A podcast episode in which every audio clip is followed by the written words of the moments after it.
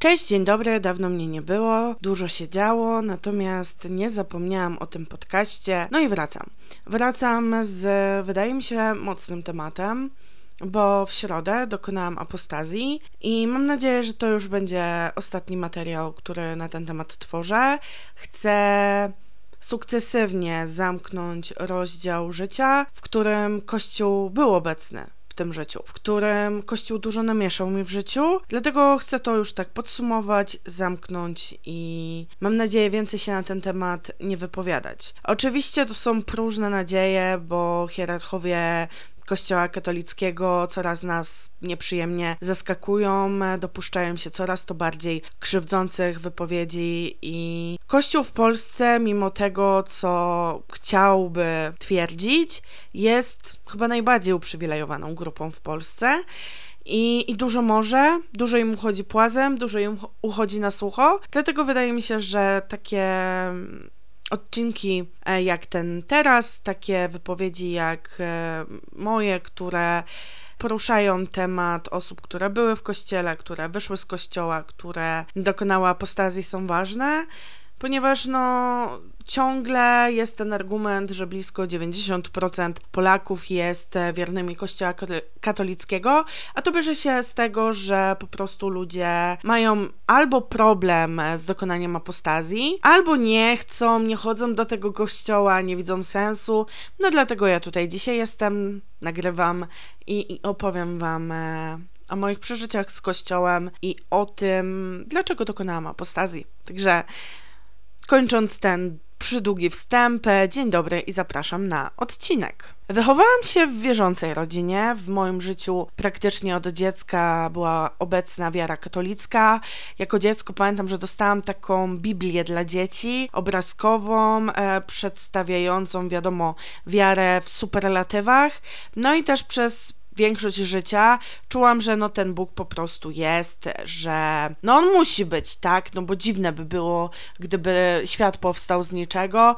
No i też czułam takie powinności moralne względem Boga, względem Jezusa, względem świętych, no i względem Kościoła katolickiego. Jako dziecko chodziłam na schole, śpiewałam, modliłam się, no ta religijność była po prostu obecna w moim życiu, no też uważałam, że tak trzeba. W gimnazjum jakoś przyszło zwątpienie, zaczęłam szukać informacji o innych religiach i zaczęłam widzieć te pierwsze przebłyski, że Kościół wcale nie jest taki święty, na, jakiego, na jaki się kreuje i to wcale nie jest takie idealistyczne, jak zawsze myślałam, że jest. Wiadomo, też miałam okres buntu, takiego mocnego buntu, takiego gimboateizmu i, i długo też szukałam siebie, swojej wiary. No a w gimnazjum właśnie też zaczęły się pierwsze moje problemy psychiczne, pierwsze problemy z autoagresją, pierwsze problemy z nienawiścią do siebie. I wtedy po raz pierwszy poczułam, że to coś ze mną może jest nie tak, że może ranię Boga swoim postępowaniem, że może nie jestem taką idealną, wierną córką Bożą, jaką Bóg by chciał.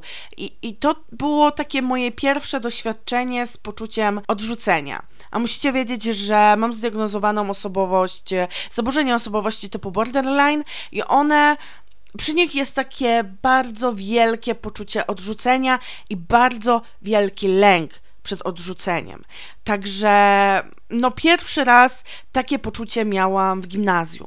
E, takie poczucie, że coś ze mną jest nie tak, że gdzieś tam ranię Boga swoimi, e, swoim, swoim zachowaniem, no i, i muszę się zmienić. W liceum natomiast moje zaburzenia psychiczne, no po prostu były bardzo, ale to bardzo natężone.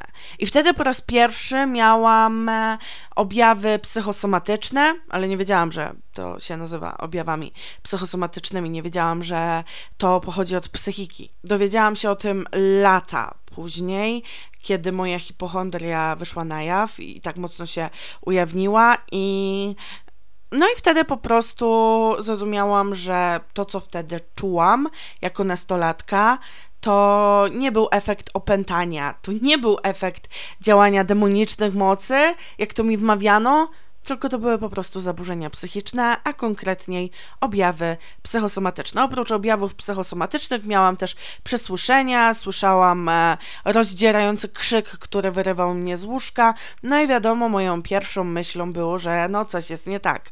A później, e, no później trafiłam po prostu na księdza na księdza, który w mojej ocenie bardzo, ale to bardzo cynicznie, z premedytacją wykorzystał to, że byłam wtedy zagubionym dzieckiem, które szukało siebie, które szukało wsparcia w ludziach i akceptacji, bo też musicie wiedzieć, że ja zawsze byłam takim odludkiem, takim outsiderką taką byłam.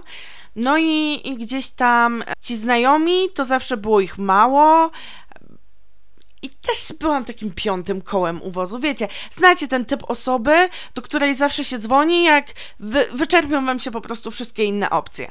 No to ja właśnie byłam taką osobą. Także trafiłam wtedy do kościoła, do wspólnoty, no i, e, no i mi powiedziano, że teraz jest bardzo wielkie działanie szatana, że moce demoniczne się ujawniają, no i trzeba się modlić. I to bardzo dobrze, że, że ludzie szukają Boga, że młode osoby szukają Boga, więc super, że jesteś. Tylko potem się okazywało, że tak, super, że jesteś, ale jak jesteś taka i taka, słuchasz takiej i takiej muzyki, czy, czytasz takie i takie książki, to sprawiasz przykrość Bogu. Bo nie jesteś córką, jakiej Bóg by chciał. Nie jesteś Bożym dzieckiem, takim jak Bóg by chciał, bo nie możesz robić tego, tamtego i jeszcze tamtego. W innym wypadku otwierasz furtkę demonicznym mocom i no i one przychodzą do ciebie, zaczynają działać się w twoim życiu, mieszać w twoim życiu, no i dzieją się przykre, smutne rzeczy. No także zaburzone dziecko trafiło na wspólnotę z takim, wiecie, bardzo charyzmatycznym księdzem. To w ogóle była charyzmatyczna wspólnota. No ale był też charyzmatyczny ksiądz, wokół którego zawsze było masę ludzi. E, no i ci ludzie patrzyli na niego jak, no, no jak w obraz, tak? Co on powiedział, to było święte. Nie można było mu się przeciwstawić, nie można było się z nim nie zgodzić, bo miał tak gigantyczny autorytet. O tym też mówiła Jola Szymańska w swoim wywiadzie z Karolem Paciorkiem. I, I tak, ja również to zauważyłam, że są właśnie tacy księża, tacy, wiecie, bardzo młodzieżowi, bardzo wy wyluzowani, bardzo śmieszni, którzy trochę łamią ten stereotyp takiego, wiecie, poważnego księdza, no, łapią po prostu ten kontakt z młodymi, no i dzięki temu rośnie ten po prostu autorytet. Ten autorytet jest niezaprzeczalny.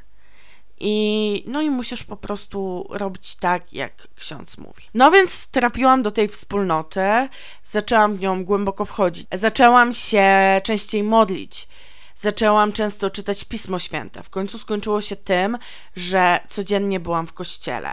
I w, do kościoła potrafiłam wejść pierwsza i wychodzić ostatnia. Potrafiłam modlić i się płakać, bo czułam, że czułam po prostu, że moja autoagresja jest niemile widziana przez Boga. I mimo, że wiadomo, tam zawsze był ten, ta taka uwaga, że pomimo tego, że dana czynność, dane zachowanie było grzechem, to wiadomo, jest ta opcja, gdy to zachowanie wynika na przykład z jakiejś choroby. No ale ja natomiast żyłam w tym przekonaniu, to ze mną jest coś złego. To ja ranię Boga. To ja nie zasługuję na miłość Bożą. To ja jestem przeklęta. To ja jestem opętana. W tych wspólnotach charyzmatycznych jest też to, ludzie po prostu się nakręcają, wzajemnie się nakręcają. Bo wiecie, idziecie na mszę z modlitwą o uzdrowienie i uwolnienie i już na wejściu ci mówią, no wiesz, bo tam e, to się takie dość niespotykane rzeczy dzieją, ludzie upadają i to jest nie pamiętam jak to się nazywało, ale coś tam w Duchu Świętym. W każdym razie, ludzie tam upadają, ludzie dostają różnych darów i naprawdę tam są osoby przekonane, że mówią językami aniołów, że dostają jakieś dary od Boga, że mogą czytać w myślach, mogą widzieć przeszłość, mogą uleczać. No, generalnie wielka schiza po prostu. No ale ja byłam w tym miejscu, bo lata 2010, 11, 12 to nie były lata z tak wielką wiedzą psychologiczną i psychiatryczną, jak jest teraz. To nie były lata, kiedy są kampanie społeczne zachęcające do szukania pomocy psychiatrycznej i psychologicznej. To były lata, gdy jak mówiłeś, czy mówiłaś, że e, leczysz się psychiatrycznie, to ludzie widzieli, znaczy dalej widzą, ale no wiecie o co mi chodzi. To ludzie po prostu widzieli szpital bez klamek. I o leczeniu psychiatry po prostu się nie mówiło.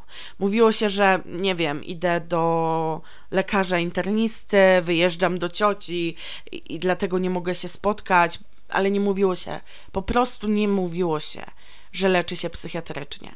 Więc e, no, ja mam swoje pierwsze objawy, pierwsze zaburzenia, trafiam na taką wspólnotę.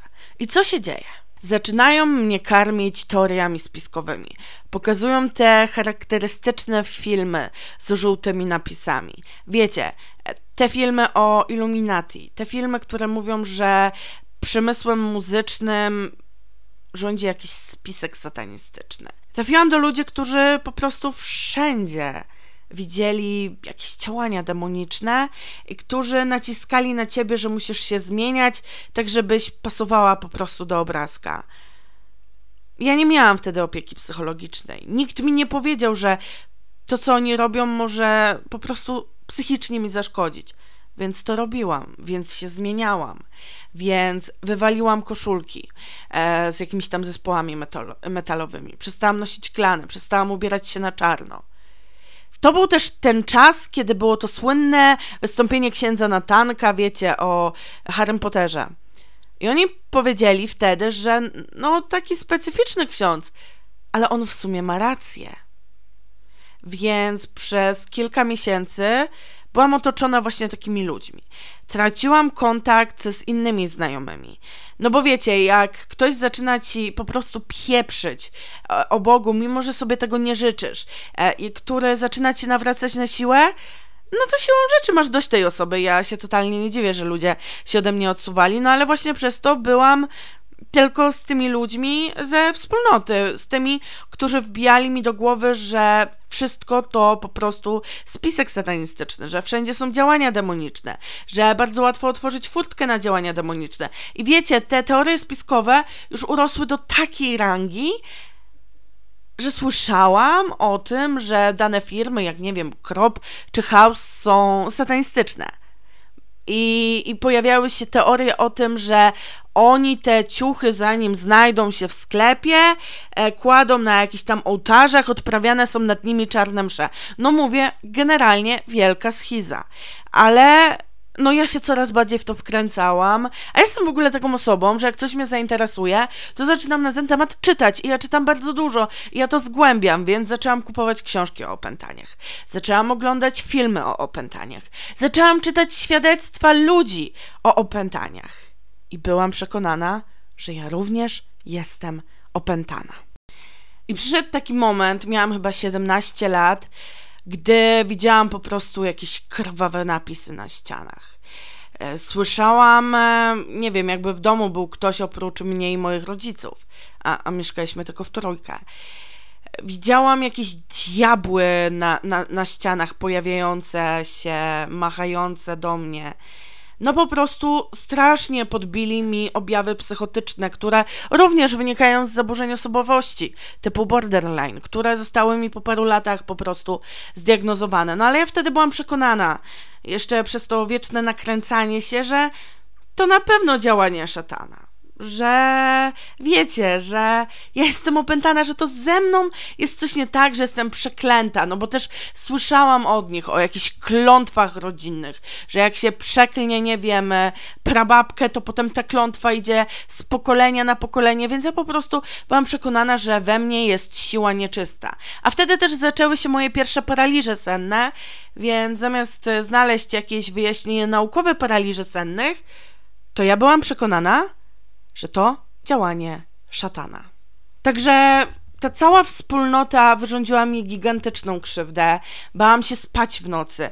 Przez blisko dwa lata czy rok spała ze mną po prostu mama, która kładła się obok mnie na łóżku, czekała aż zasnę i szła do swojego łóżka do ojca. Więc no to był naprawdę bardzo mroczny czas w moim życiu i wtedy po prostu pojawiły się pierwsze paranoje. Na przykład czułam, jak wchodziłam do kościoła, wiecie, to, to, to coś z wodą święconą, wkładałam tam ręce, więc ja byłam przekonana, że ta woda mnie parzy. Trzymałam różaniec w ręce, byłam przekonana, że ten różaniec mnie parzy, a jednocześnie nie wiedziałam niczego o zaburzeniach psychosomatycznych i gdybym miała tę wiedzę, co mam teraz i te doświadczenia, co miałam kiedyś, to od razu bym wiedziała, że z tym to nie do egzorcysty, tylko do psychiatry. I że to były pierwsze doświadczenia właśnie z zaburzeniami psychosomatycznymi, które później w przyszłości wyrządzą mi dużo, dużo złego. W końcu, w końcu przyszedł jakiś taki moment, e, że, że już nie mogłam po prostu udawać, że nie widzę, co się dzieje, że dostałam namacalny dowód na to, że ta wspólnota, że ten ksiądz po prostu z premedytacją wykorzystał mój zły stan psychiczny. Więc zdecydo zdecydowałam się odejść. No i w 2012 roku pierwszy raz pomyślałam o tej apostazji. No ale wtedy trzeba było świadków, a ja też tak nie do końca wiedziałam, kogo bym mogła poprosić, kto, kto by mógł ze mną pójść, kto by chciał ze mną pójść więc gdzieś tam wstrzymywałam się z tą apostazją, ale z tyłu w głowy ciągle miałam myśl, chcę odejść z kościoła. A to nie był w ogóle jeszcze czas, kiedy były takie mocne afery związane z tuszowaniem pedofilii. To nie był czas, kiedy hierarchowie katoliccy wypowiadali się w tak dehumanizujący sposób, jak wypowiadają się teraz. Więc z roku na rok ta, ta myśl o apostazji była ze mną coraz częściej. Była, była dyskutowana. Próbowałam e, powiedzieć rodzicom, że, że chcę po prostu wypisać się z kościoła, mm, tak jak wypisałam się z religii w końcu, kiedy miałam 18 lat, bo wcześniej też mnie nie chcieli wypisać, no ale powodowało to duże spięcia, więc sobie po prostu odpuściłam. Pomyślałam sobie, nie będę chodzić do kościoła, no jak mają mnie tam wpisaną w tych księgach, to niech mają. No i w latach 2012, jakoś 2017, gdzieś tam to przekonanie, że muszę się dyscyplinować, muszę wierzyć w Boga, muszę być katoliczką, cały czas ze mną było. To było takie dualistyczne, bo wiecie, z jednej strony mam myśl o apostazji, ale z drugiej strony czuję po prostu tą powinność, że muszę być wierząca, muszę się modlić. No i wciąż był ze mną ten strach wciąż było to, wciąż był ten strach przed śmiercią, przed potępieniem, przed działaniem nieczystych mocy, przed końcem świata.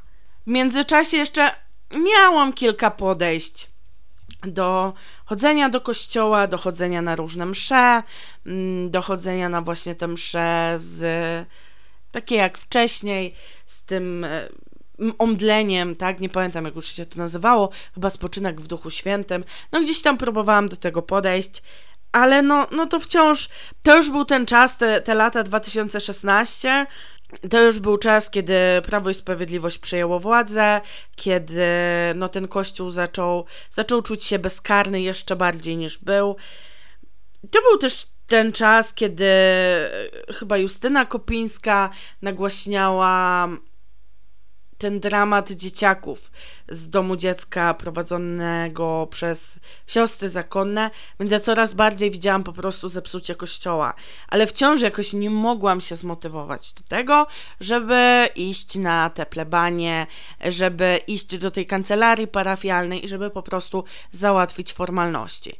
To był jeszcze czas, kiedy ja się strasznie bałam kontaktów międzyludzkich. Jak znacie mnie teraz, to wiecie, że jestem pierwsza do działania, pierwsza do e, kontaktu z ludźmi i, i że idzie mi to całkiem sprawnie. No ale wtedy to ja się bałam własnego cienia. Wtedy to ja się bałam własnego cienia. Nie byłam w stanie odpowiadać ustnie na, nie wiem, na maturze ustnej prawie zemdlałam, na pierwszym egzaminie ustnym na studiach też prawie zemdlałam, po, popierniczyłam wszystko jak idzie. Także kontakt bezpośredni dla mnie był koszmarem. Ja się bałam cokolwiek załatwiać. No także gdzieś tam e, wstrzymywałam się, no ale miałam coraz więcej dowodów, że po prostu ten kościół jest totalnie zepsuty i, i ja nie chcę być, nie chcę być po prostu jego częścią.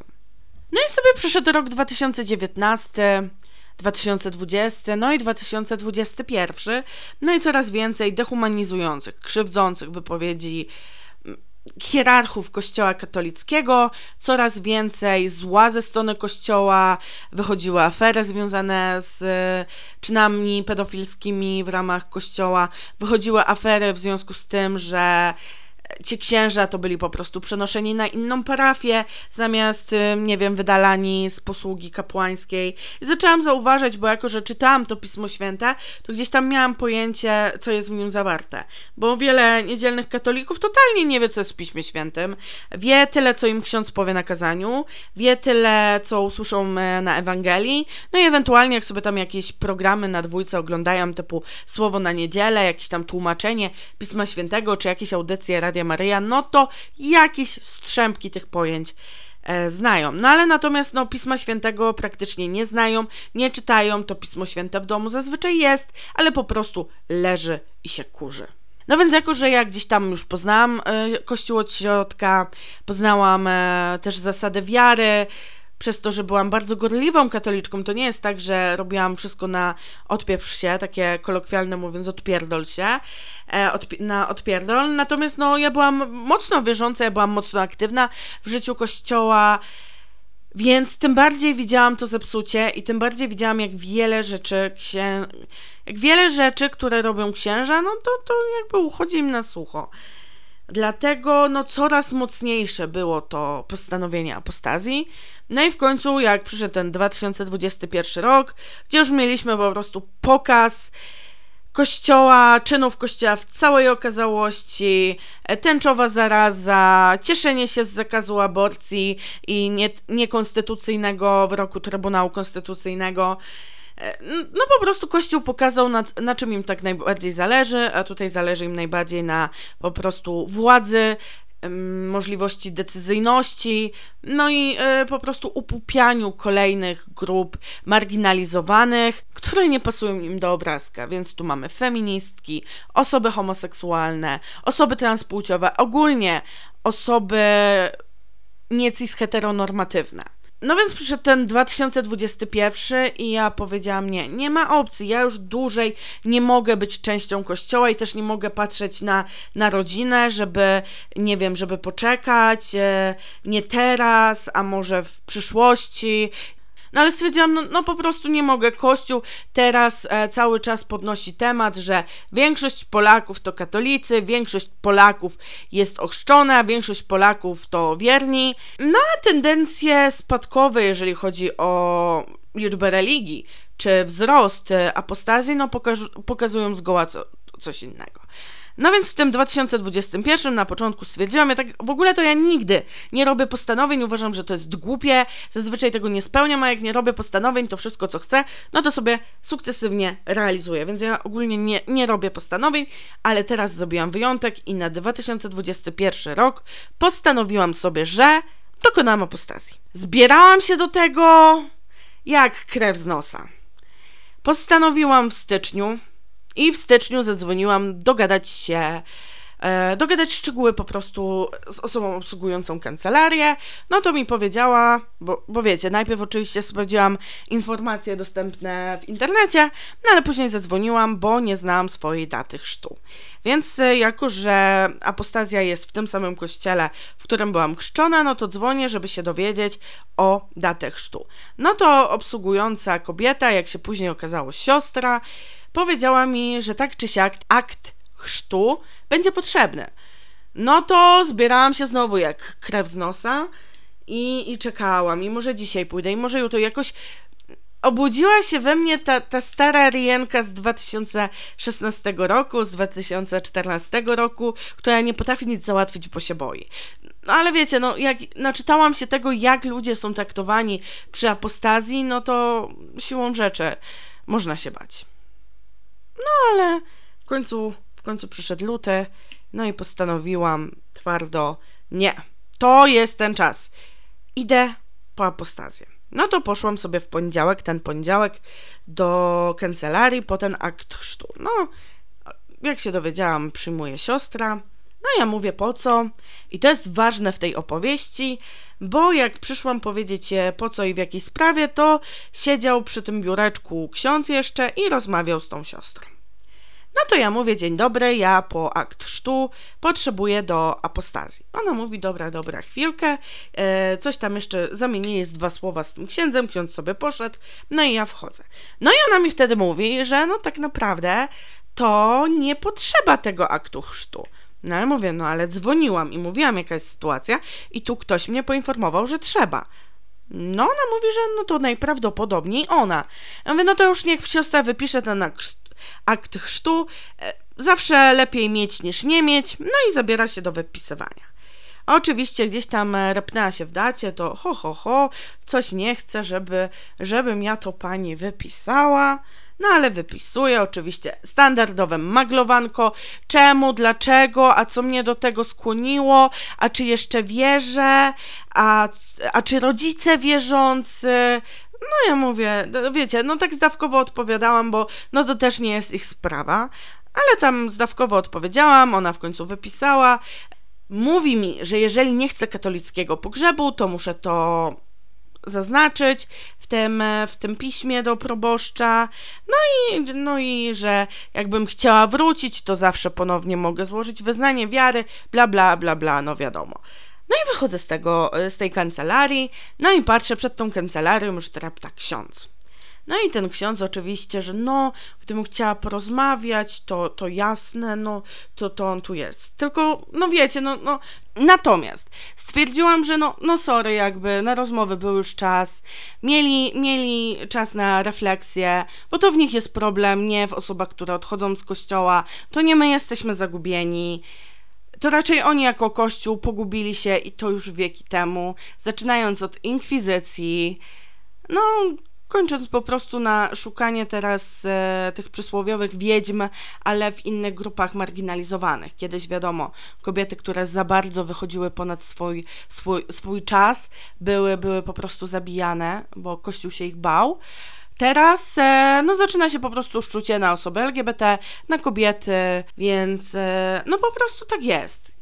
I czas na rozmowy był, teraz to jest ich czas na refleksję, bo Kościół już tak naprawdę mało ma w sobie z nauk Jezusa, mało ma w sobie z tego, co było przekazane w piśmie, chociaż samo pismo też jest bardzo problematyczne, no ale pomińmy, bo ja tu o apostazji, a nie analizie, a nie o analizie Biblii.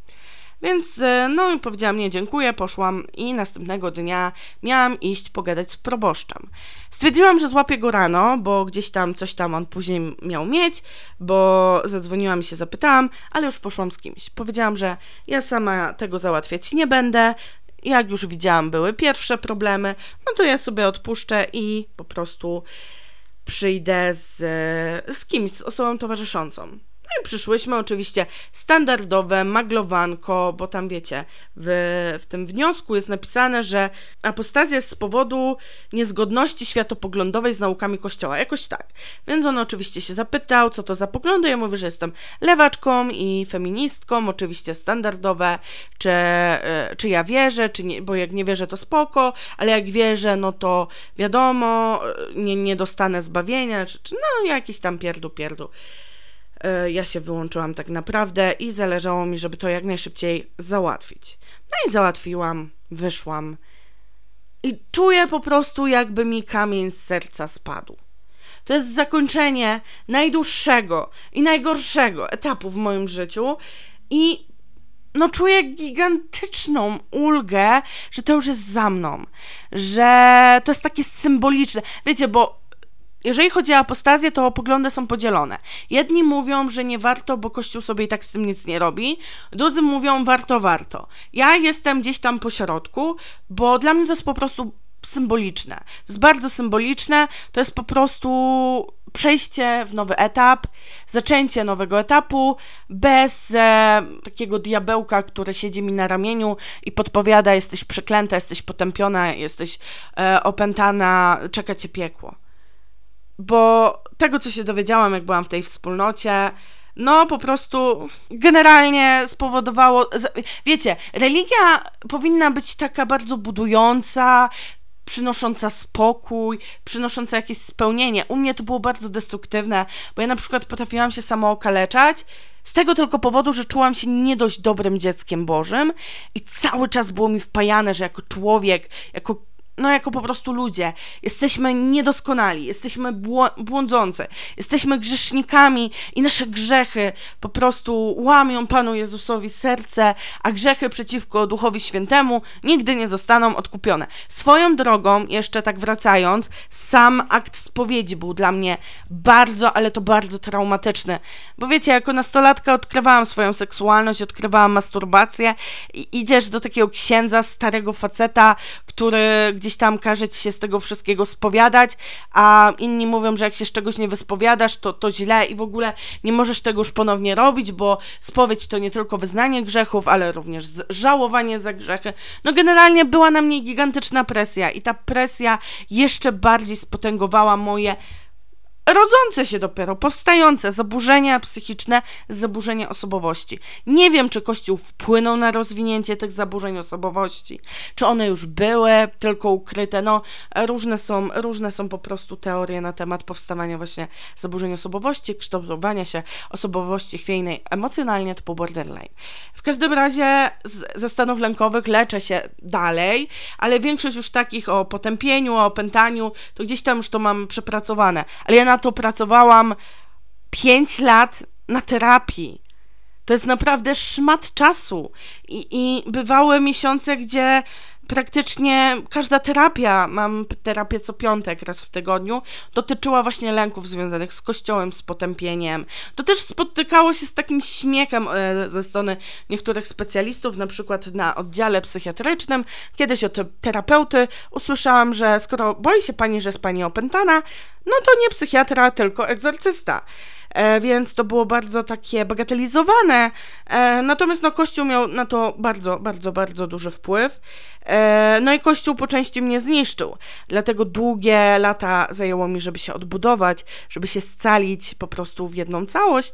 A apostazja to był taki ostatni krok, takie ostatnie pożegnanie i zakopanie za sobą po prostu tego wszystkiego, tego całego zła, które spotkało mnie ze strony Kościoła i zaczęcie po prostu nowego życia od nowa.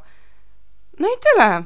Czy kiedyś zapiszę się do innego kościoła, czy dalej będę agnostyczką?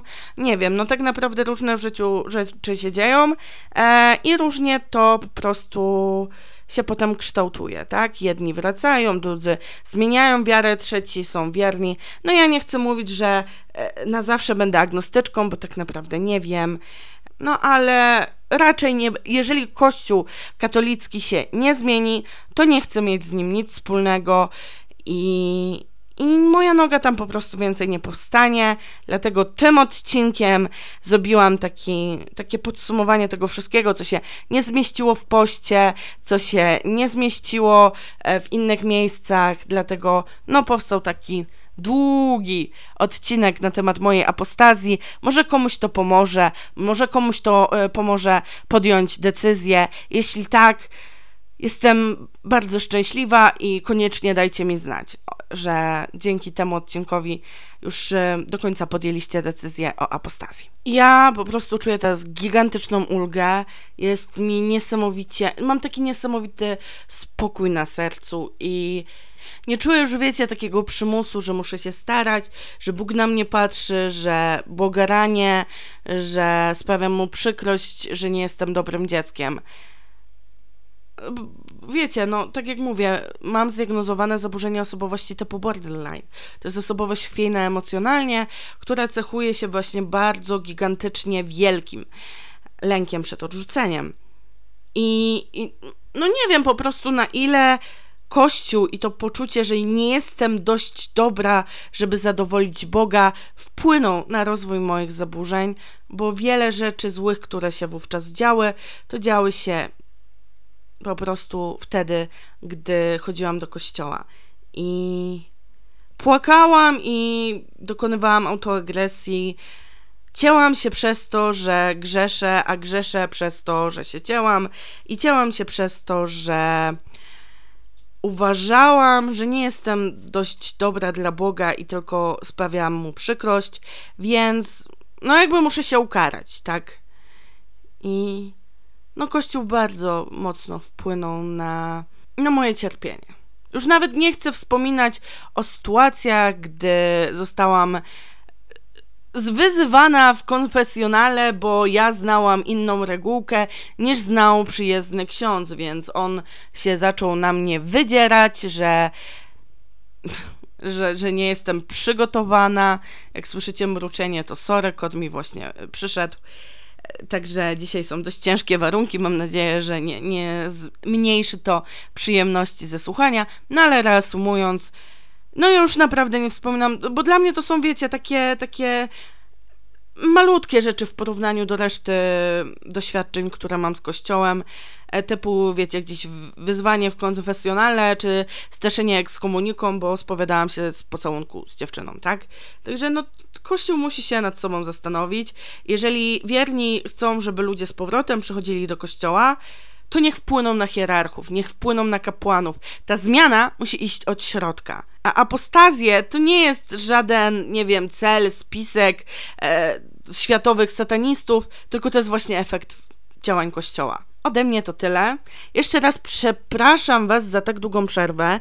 Myślę, że zrezygnuję z konwencji co piątek, bo często po prostu kończą się tematy i, i nie chcę robić na siłę, także to, to się leciutko zmieni. Będę starała się nagrywać regularnie. Natomiast z mojej strony to już wszystko. Bardzo dziękuję Wam za przesłuchanie tego odcinka. Jeżeli, jeżeli chcecie podzielić się ze mną swoją historią apostazji, czy swoją historią związaną z Kościołem, to śmiało możecie mi napisać to na Instagramie. Instagram to pokochawszy drugie opisane przez zero, czyli tak jak wszędzie.